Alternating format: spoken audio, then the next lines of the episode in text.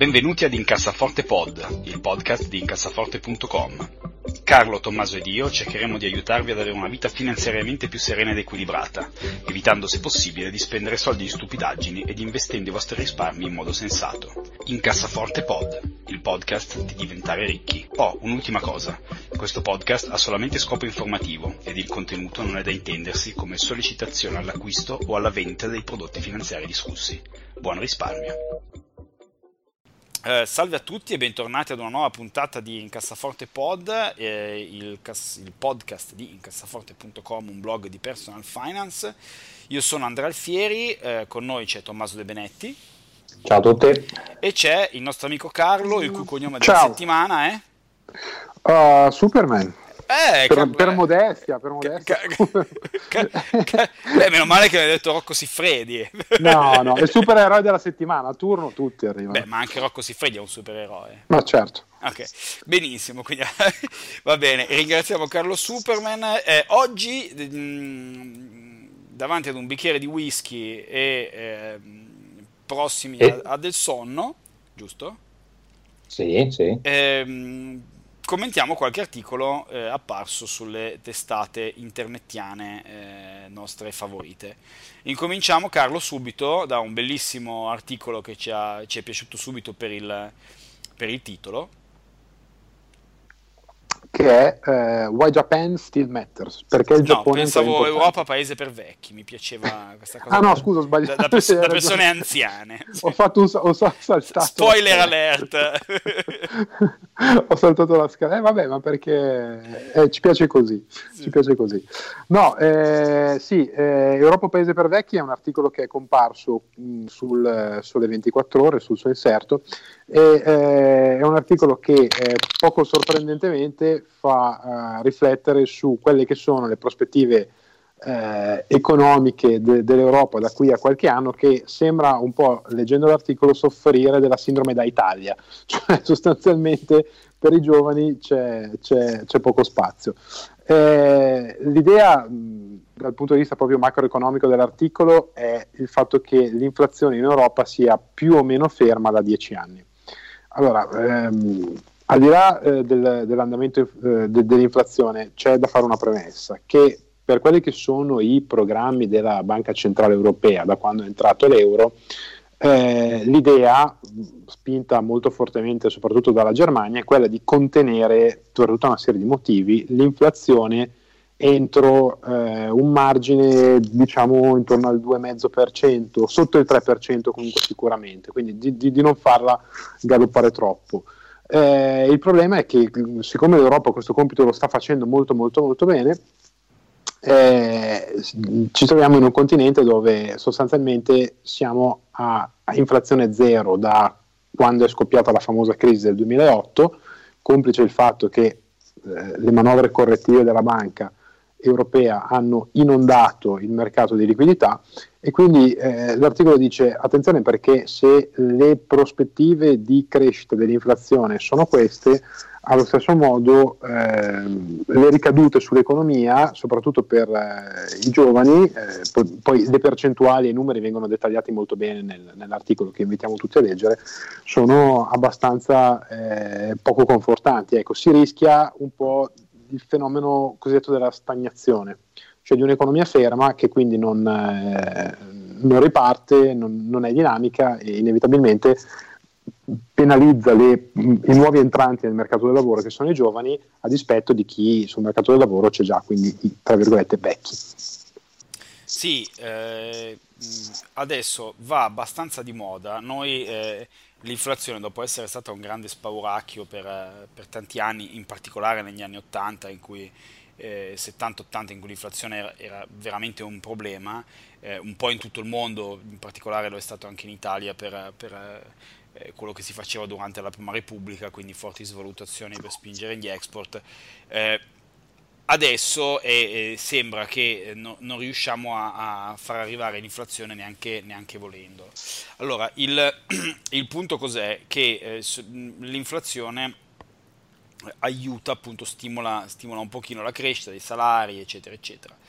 Ehm, il paese che non ha eh, eh, inflazione praticamente da un sacco di tempo è il Giappone, eh, che è un po' il, il, il, l'argomento del successivo articolo che andremo a consigliare, eh, ma che è un paese dove ci sono appunto tanti vecchi, eh, dove non c'è, non c'è crescita perché la forza lavoro tende a diminuire a causa dell'invecchiamento.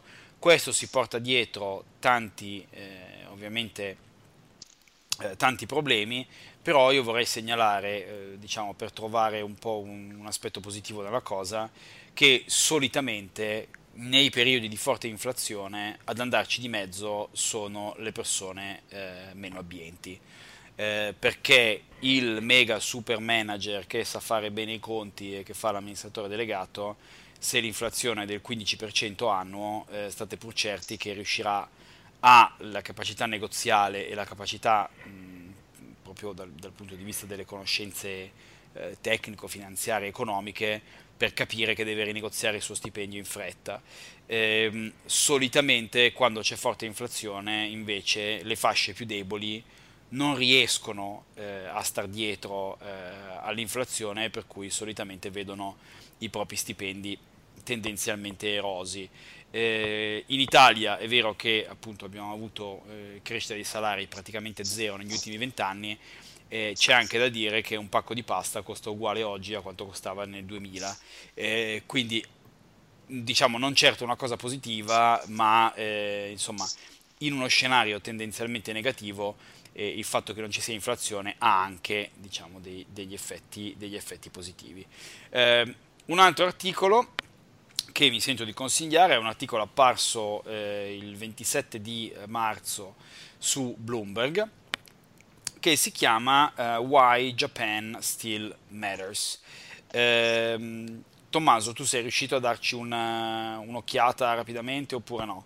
Ma guarda, lo sto guardando adesso, onestamente sono, mi sono letto la parte che, in cui parlano di Akira e di uh, Hayao Miyazaki, quindi forse non è la parte più interessante per i nostri ascoltatori. No, allora la, la, la, questione è, il Giappone è appunto, lo dicevamo prima eh, commentando l'articolo sull'Europa, eh, è un paese che ha praticamente già vissuto, sono circa 20 anni, che ha vissuto molte delle cose che eh, l'Europa sta vivendo quest'oggi eh, nel senso che in Giappone già da vent'anni non riescono ad avere inflazione, già vent'anni fa hanno iniziato a fare il cosiddetto eh, quantitative easing, quindi quando la banca centrale acquista asset per stimolare l'economia, eh, anche in Giappone da tanto tempo hanno crescita demografica, anzi decrescita demografica eh, e hanno sempre una più grande percentuale di vecchi, e quindi tutte cose in teoria terribili di cui si parla oggi in Europa, ma tutto sommato eh, il Giappone è un paese dove, eh, dove, le persone sono comunque ancora mediamente ricche,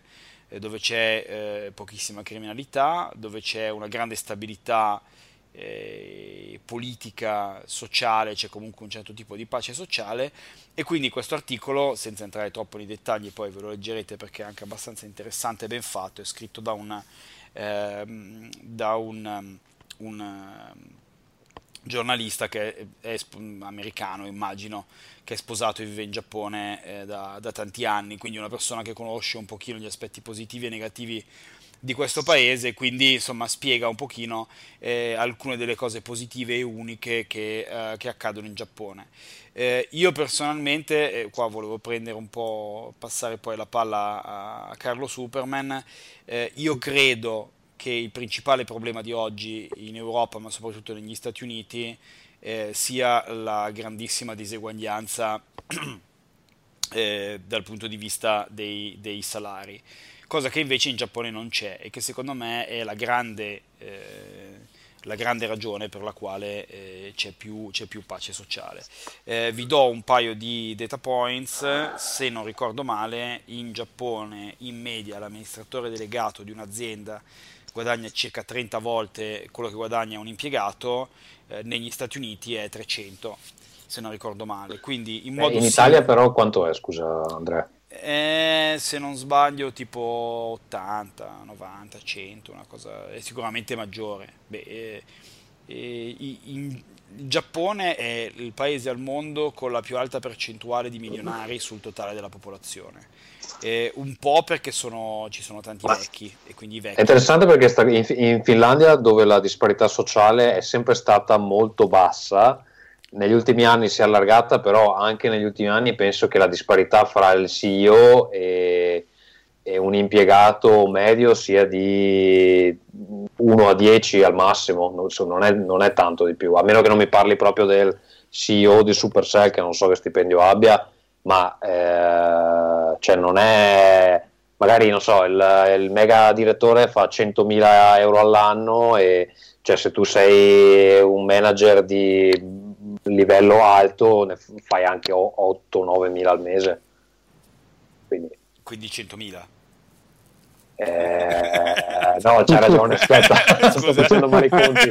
Quindi, scusa, forse un direttore fa, metti 300.000, quindi sì. è meno, anzi, è tipo per 3. Sì, sì. Ovviamente io non sto parlando, cioè il mio stipendio è molto distante da queste cifre, però cioè, eh, ci sono de- delle persone della mia età che 8-9 mila euro al mese le fanno e il mega direttore non ne fa più di 300 mila secondo me. Ma infatti io eh, un po' di tempo, io ho un carissimo amico che, de- che era mio coinquilino quando abitavo a Parigi, eh, che adesso abita eh, a Stoccolma. E, e io sono, eh, sono almeno due o tre anni che gli dico guarda io voglio farmi assumere come spugnetta per francobolli eh, in Svezia perché guadagnerei comunque 4.000 euro al mese praticamente non so se sia una leggenda o se sia vero ma, ma insomma non no eh, in realtà guarda ti posso dire lo stipendio medio qui è calcolato in 2000 uh, 2002 2003 eh, però sono aspetta sono lordi e le tasse, eh, perché in Italia te, il, viene, viene, di solito viene detto lo stipendio netto, no? Sì. Qui te lo dicono lordo perché le tasse personali possono variare anche molto da una persona all'altra, quindi non lo sai, però la media nazionale è intorno ai 2003-2004, adesso una roba del genere. Quindi non è altissima, eh. però è più alta che in Italia sicuramente. Eh beh, anche perché in poi... Italia è 1200. 1500, sì, mm. se non ricordo male. Sì. Hai aumentato? Ok. Sì, sì, però 1500 è netto o lordo? Eh, netto, credo. Eh, quindi cioè, poi devi metterci la tassa, insomma. Sì, sì, sì. E, Carlo, un terzo articolo? Allora, il terzo articolo della giornata è How Americans Make and Spend Money, cioè come fanno gli americani a fare i soldi e a spenderli. Eh, è una bella domanda. Eh, sinceramente devo dire che lo stavo leggendo in questo momento l'articolo, non sono proprio preparatissimo. Beh, allora guarda, velocemente, io, me, io me lo sono invece di leggermi quello che, di, che mi ha chiesto ah, letto stavo leggendo questo.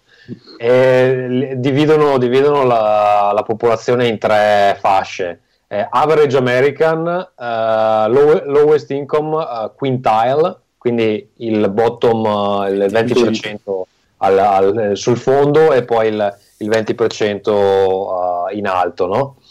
E, ma la differenza più interessante adesso, uh, allora loro individuano lo stipendio dell'average American in 62 mila dollari all'anno, quello del, uh, del bottom 20%, del, del 20% più povero a 3.663 all'anno, poi il resto sono social security e, uh, o uh, soldi che ha messo da parte o soldi che si vanno a prestare. E poi c'è il, i, i, ricchi che fanno in media 173.000 dollari all'anno. Eh sì, allora, è bello essere in America.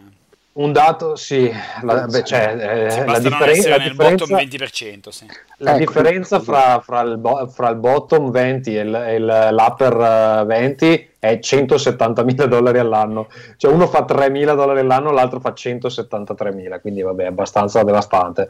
Eh, è interessante una cosa che avevo notato che eh, nel, nella fascia, eh, perché poi c'è anche come li spendono, nella fascia regali più eh, beneficenza L'average American fa 1800 dollari all'anno e i poveri fanno 650, quindi la metà, e i ricchi 4170, quindi in proporzione i poveri pagano tantissimo di, di regali e beneficenza.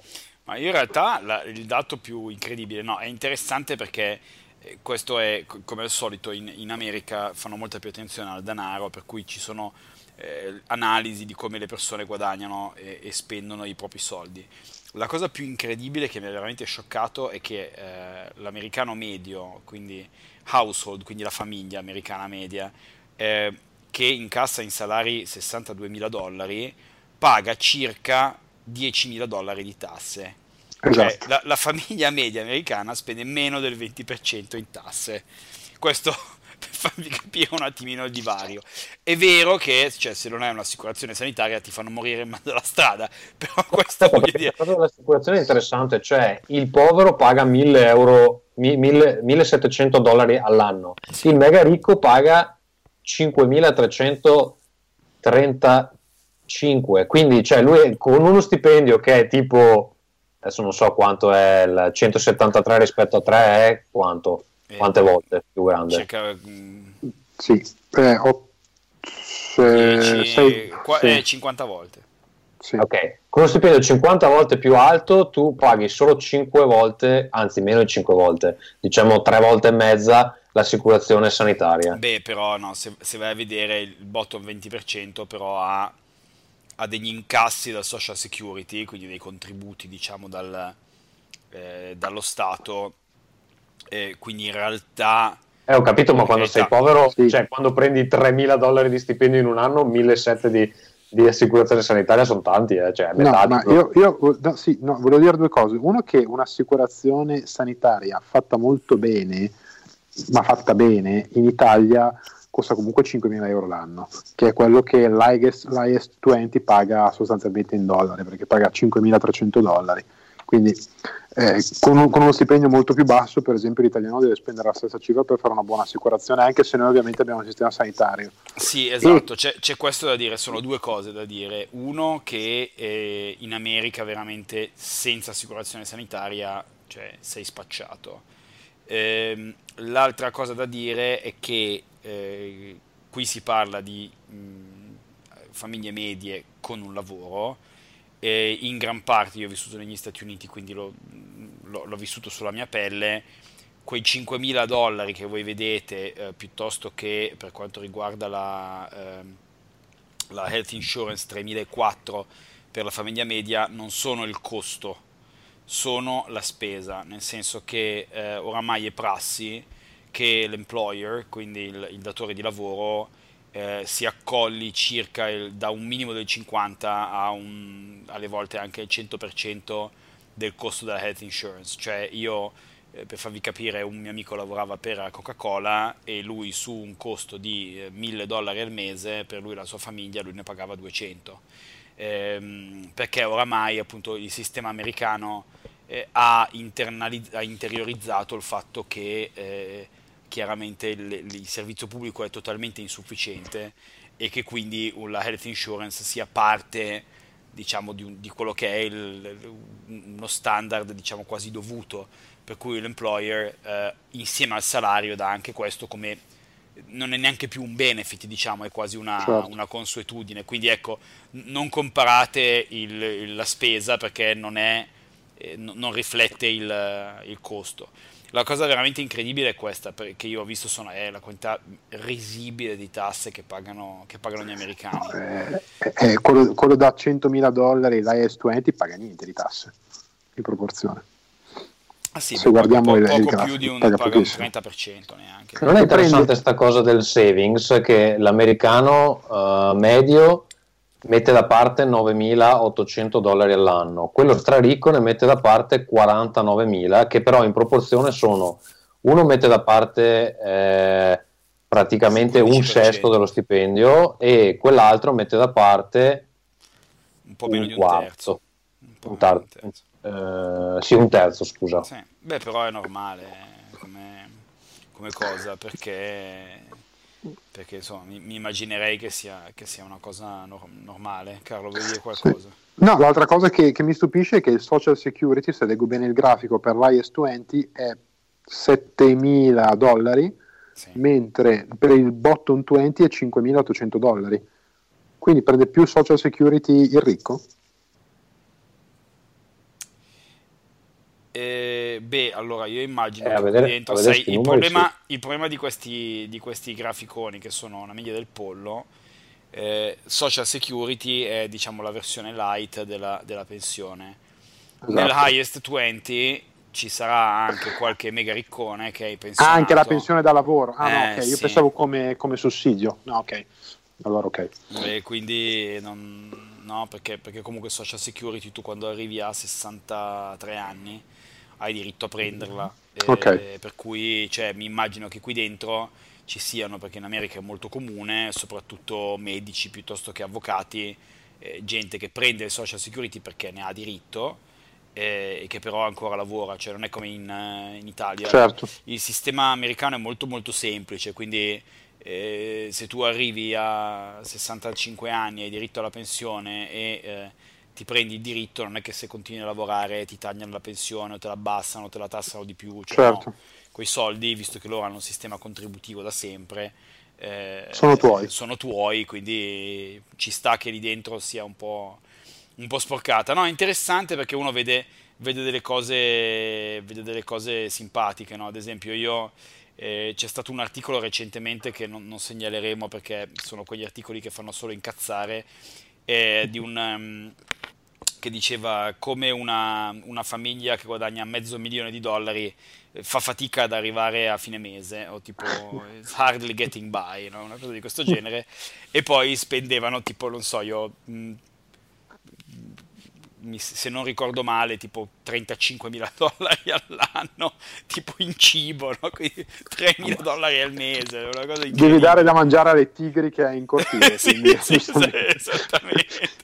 Le tigri bianche che hai in cortile. sì, sì, sì, delle cose abbastanza, abbastanza incredibili. Beh, comunque, cioè, se voi guardate anche qui dentro, appunto, nel, nel highest 20%, quindi quelli che guadagnano ehm, il top 20% de- de- delle famiglie americane, cioè food at home, quindi non stiamo parlando di ristoranti, ma consumo di cibo in casa sono 6.600 dollari, che vi segnalo sono circa 2.000, sono circa 200 dollari al giorno. Adesso io non so, o ho una famiglia di 15 persone con una muta di cani, non riesco ad immaginarmi come si faccia a consumare questo genere di, di- di denaro. In un, eh, vabbè, insomma, ci sono degli articoli simpatici, ve li metteremo nella- nel, nel link, eh, nei link al- alla puntata precedente. Eh, oggi andremo con una puntata credo un pochino più corta del solito, eh, passiamo ai consigli della settimana. Eh, Tommaso, Allora, io ho iniziato a sentire casualmente, non mi ricordo nemmeno come l'ho scoperto, un podcast eh, che si chiama Making Sense eh, con Sam Harris. Sam Harris, che è un autore che io non conoscevo, ehm, che ha scritto dei libri eh, principalmente su, eh, sulla religione, perché si chiamano tipo uno si chiama Islam and the Future of Tolerance, l'altro si chiama Waking Up, A Guide to Spirituality Without Religion, eh, poi c'è tipo Free Will, The Moral Landscape, A Letter to a Christian Nation, eccetera. Questo qua c'è un podcast dove invita della gente coi controcazzi e parlano di filosofia e, e argomenti che riguardano un po' il futuro dell'umanità. E, e mi ha fulminato perché veramente ha un livello superiore a qualsiasi altra cosa abbia mai sentito. Addirittura mi, mi- sbilancio. E il primo episodio che ho sentito vediamo se lo trovo ehm, è con l'autore di ehm, con l'autore di eh, Sapiens Eh, ah, Yuval Harari, esatto che poi ha scritto anche l'Homo Homo Deus giusto? sì. È lui, esatto. E quindi era una- un dialogo con lui. eh, adesso sto cercando il numero dell'episodio, però non riesco a trovarlo così al, al volo. Comunque uno mm, deve essere tipo il 136, 137, non- devo, trovarlo, va bene. E poi eh, da lì ho iniziato ad ascoltarmene qualcun altro. Mi sono ascoltato di recente, ne, ne ha fatto uno, il 151, che si chiama Will We Destroy the Future con eh, Nick Bostrom che se sapete chi è, ehm, è il tizio che, eh, che ha inventato la teoria del fatto che noi siamo dentro una simulazione. praticamente il tizio a cui eh, si deve Matrix, praticamente. Ah, ok. e Ma è uno di di cui quelli che crede che la Terra sia piatta? No, no, no, questo qua è un tipo un filosofo, eh, credo che vive in America ma deve avere origini svedesi perché ha anche un accento strano.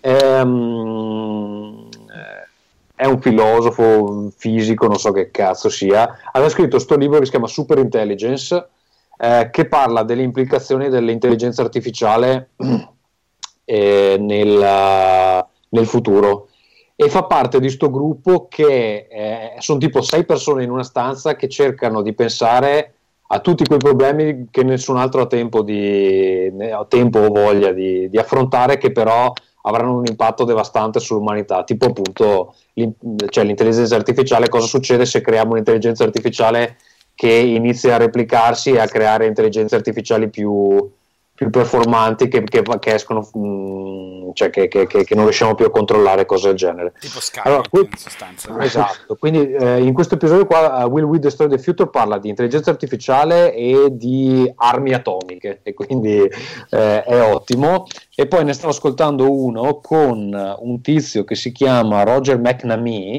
che eh, è l'episodio numero 152 The Trouble with Facebook questo qui era uno che era stato in tempi non sospetti un consigliere di Mark Zuckerberg e che nel tempo gli si è ribellato contro e quindi adesso è uno che si batte per, uh, per far uh, riformare Facebook e parla de, de, delle implicazioni del, del, del data mining sia di Facebook che di Google e dipinge questo scenario veramente apocalittico che, che, messa come l'ha messa lui, onestamente non l'avevo nemmeno mai pensata, del, del, del, tipo di profilazione che queste piattaforme possono fare. Delle, no, ma perché, perché, mai? Sono, sembrano delle persone no. così a modo quelli di Facebook. Comunque, vabbè, Poi eh, assolutamente non raccontano mai palle. No, no, no, vabbè, ma eh, di discussioni sul tema ce ne sono state tante, però qui vanno a un tale livello di dettaglio e profondità anche di argomenti che proprio ve lo consiglio a mani basse. Si chiama Making Sense con Sam Harris. E adesso mi sono segnato qualche altro episodio, ce n'è uno con Stephen Fry che voglio sentire, però sono abbastanza lunghi, sono tipo due ore l'uno, quindi sono tipo dei mini audiobook. e è dialogo, dialogo fra questi due, due massimi esponenti del, de, dei rispettivi campi che parlano di, di argomenti importanti. Benissimo. Quindi Benissimo. molto molto bello. Salutiamo Mark Zuckerberg e tutti i suoi fan. Carlo. Allora, io invece vi consiglio questa settimana un film che è La Favorita, un film che ha vinto quest'anno il, ah, il premio Oscar, molto bello, sì. L'ha vinto, eh, le protagoniste sono, sono, tre, sono Olivia Colman, Emma Stone e Rachel Weisz che interpretano rispettivamente la regina Anna d'Inghilterra all'inizio del 1700 durante il, eh, lo scenario della guerra di secessione spagnola che vedeva Francia, Inghilterra e tutte le potenze europee eh, coinvolte, eh, Raquel Weiss che è la sua diciamo eh, dama di corte, in inglese ha proprio un nome, si chiama Lady of the Bed Chamber, cioè la, la, la, dama della camera da letto, quella che... Sì, non è quello che pensano i nostri ascoltatori no, no, no, che sono dei porci, ma... Sì, esatto, è, è, diciamo un po' la, la, migliore amica della regina, quella che la intrattiene, che, che, che le fa da confidente e, e così via e eh, Emma Stone che invece è una, una cugina di, di, di, Raquel Weisz nel film che è caduta in disgrazia perché era, faceva parte di una famiglia nobile e eh, che Raquel Weisz che è invece moglie di un generale, di un, di un condottiero dell'esercito inglese eh, accoglie a corte eh, come, diciamo, come, come, dama di compagnia. E il film è bello perché eh, a, parte, a, me piacciono molto i film in costume questo è, è fatto molto bene. La, la, il periodo eh, della guerra di secessione spagnola è ricreato in maniera fantastica. Ma la cosa bella è la dinamica fra le tre protagoniste, che sono la regina Anna, che all'inizio è un po' defilata, ma poi di fatto secondo me è la vera protagonista del film, tanto che l'Oscar che ha vinto eh, eh, Olivia Colman è come eh, migliore interpretazione femminile e eh, la dinamica tra, ovviamente poco sorprendentemente, tra le due, le due donne, eh, Raquel Weisz e Emma Stone, che naturalmente eh, iniziano a contendersi i favori diciamo. della regina, esatto, ovviamente si odiano, scattano tutta una serie di intrighi di corte, vendette, ripicche per, per diciamo, eh, guadagnare i favori della regina. Bello perché essendo eh, poi un, un, libro, un, un film eh, che ritrae eventi realmente accaduti, i personaggi sono personaggi realmente esistiti, dei quali poi volendo chi è interessato può andare a vedersi la biografia e insomma, che cosa hanno fatto e cosa ne è stato di loro anche dopo la, la fine del film. Eh, quindi lo, lo consiglio. Tu, e... tu, lo conoscevi il regista perché io li ho visti tutti i film suoi e lui è fuori di testa comunque. Sì, sì, sì, lo conoscevo. Lo conoscevo. Lui si, si chiama, è, un, è, un, greco, Yorgos Lantimos si chiama. E i film, questo qua è il più normale dei film che ha fatto, e, e, se l'hai visto, insomma, sai che a un certo punto diventa anche abbastanza strano. Sì, eh, sì, sì, quello prima eh, si chiama The Killing of a Sacred Deer, che è un po' un horror eh, e, e, i due prima sono progressivamente diventano meno strani man mano che prosegue. C'è The Lobster, che è forse il più famoso che ha fatto. Sì. Eh, l'hai visto tu, Andrea? No, un film che si chiama L'Aragosta, però già mi, mi ispira. Ti prende bene, è con Colin, sì. Colin, Fa, Colin Farrell, dove, dove, praticamente la trama di The Lobster è che c'è uno che viene messo in una Uh, clinica perché se entro una certa età, non mi, mi, pare 30 anni, non hai trovato un partner, diventi un animale e quindi cioè, è una clinica di disperati che devono eh, mettersi insieme a qualcuno se no diventano degli animali. E The Lobster è l'animale che, che, che diventerà lui se non trova un partner. Quindi vabbè, cioè, sembra una trama assurda come, quasi come The Place Behind the Pines, che è uno dei film più allucinanti che abbia mai visto. Però aspetta, perché il film bello suo veramente è il primo, che, che a me mi ha fatto esplodere la testa quando l'ho visto, che si chiama Dogtooth, in, in, in originale si chiama Dontes, mi pare, e che è un film dove mh, mm, eh, c'è una famiglia dove il padre insegna ai bambini fin da piccoli che le cose, cioè n- non spiega le cose come farebbe un padre normale, ma li eh, istruisce ehm, dicendogli delle cazzate, cioè tipo che se escono per strada il, il, il, mm, il cemento è, è, lava e quindi loro non possono uscire dalla casa, che gli aeroplani che vedono dal giardino sono dei giocattoli, infatti glieli fa trovare nel, nell'erba che il, eh, il telefono è il, eh, il, distributore del sale e viceversa. E quindi questi bambini sono rincoglioniti perché non sanno cosa è vero, cosa è sbagliato. Ed è un film tutto metaforico su come puoi eh, fare il lavaggio del cervello alle persone però è una roba talmente fuori di testa che ve la consiglio tantissimo. Dog cioè, è come, come, vivere nel blog dei 5 Stelle. No, esatto. Scher- scusate, scusate, scusate, il numero scusate. si è appena dimezzato. eh, sì, esatto. No, vabbè, scusate, è una battuta che non, non, sono riuscito a trattenermi. Salutiamo tutti gli ascoltatori 5 Stelle. Ehm, non so se avevamo già consigliato, forse tu l'hai consigliato, Carlo, Behind the Curve. Uh, no. No, non l'avevamo consigliato. Allora io consiglio Behind the Curve, eh, documentario su Netflix, eh, dietro, dietro, la curva, che è ehm, un documentario sui terapiattisti. Eh, è un, sì, no, un documentario bellissimo, eh, il cui personaggio ehm, centrale è questo Max Sargent, che è un eh, un simpatico babbo di minchia, direi, non saprei come chiamarlo a, altrimenti. È un uomo che avrà penso 50 anni più o meno, che vive ancora a casa con sua madre in America, cioè che è come se, non so... Eh, cioè, sarebbe... ce ne vuole, dici? Sì, cioè, sarebbe assurdo in Italia, in America allora ancora di più. E questo è uno che praticamente eh, sostiene, dice sì, io praticamente non avevo un partner e vivo a casa con mia madre, quindi non dovevo farmi da mangiare cosa, per cui mi sono buttato da ragazzino in tutte le più assurde conspiracy theories eh, che ci sono e per cui alla fine sono diventato un terapiattista. E questo qua è una mezza... Cioè, è una mezza eh, celebrità eh, quest'uomo, tra l'altro. C'è video su YouTube con milioni di visualizzazioni ed è bellissimo perché si tuffa questo documentario nel mondo dei, dei terapiattisti ehm, che sono a causa appunto dei, dei social media e del oramai relativismo nel, nel, nel, che è imperante nel mondo dell'informazione eh, diventano sempre, sempre, di più. È anche piuttosto ilare come cosa perché ci sono il finale fa ridere tantissimo, quindi non, non ve lo spoilerò, ma assolutamente guardatelo fino alla fine perché è proprio grasse risate. E poi anche un po' una cosa di attualità, perché recentemente, non so se l'avete letto, eh, di, di quell'episodio capitato in Italia dei terapiattisti che non hanno pagato il biglietto del treno. Eh, sì. lamentandosi, non mi ricordo per quale ragione, è un momento bellissimo.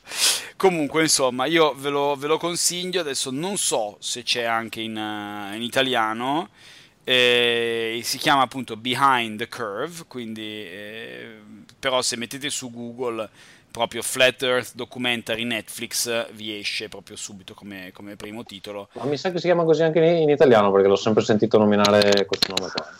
Ok, quindi potete, potete sicuramente recuperarlo. Ehm, quindi ricordiamo gli articoli di oggi perché non ho voglia di, di, fare, sicuramente mi dimenticherò di mettere i link. Quindi il primo era Europa, paese per vecchi, il sole 24 ore, l'altro è Why Japan Still Matters su Bloomberg e l'ultimo era How Americans Make and Spend Money sul uh, sito di Visual Capitalist. Eh, io vi ringrazio, sono Andrea Alfieri, saluto eh, Tommaso De Benetti. Ciao a tutti, potete seguirmi su Twitter a @tdebenetti. Salutiamo anche Carlo Superman. Ciao a tutti, io adesso andrò a cercare un documentario sui creazionisti, così la prossima volta avrò qualcosa da controbattere ai terapiattisti. Ai terapiattisti, perfetto. Io sono Andrea Alfieri, mi trovate su eh, Twitter a chiocciola in cassaforte, quindi per farla molto semplice, eh, seguiteci, iscrivetevi e eh, coinvolgete tutti i vostri amici, in particolare i 5 Stelle. Ciao a tutti. Ciao. Ciao.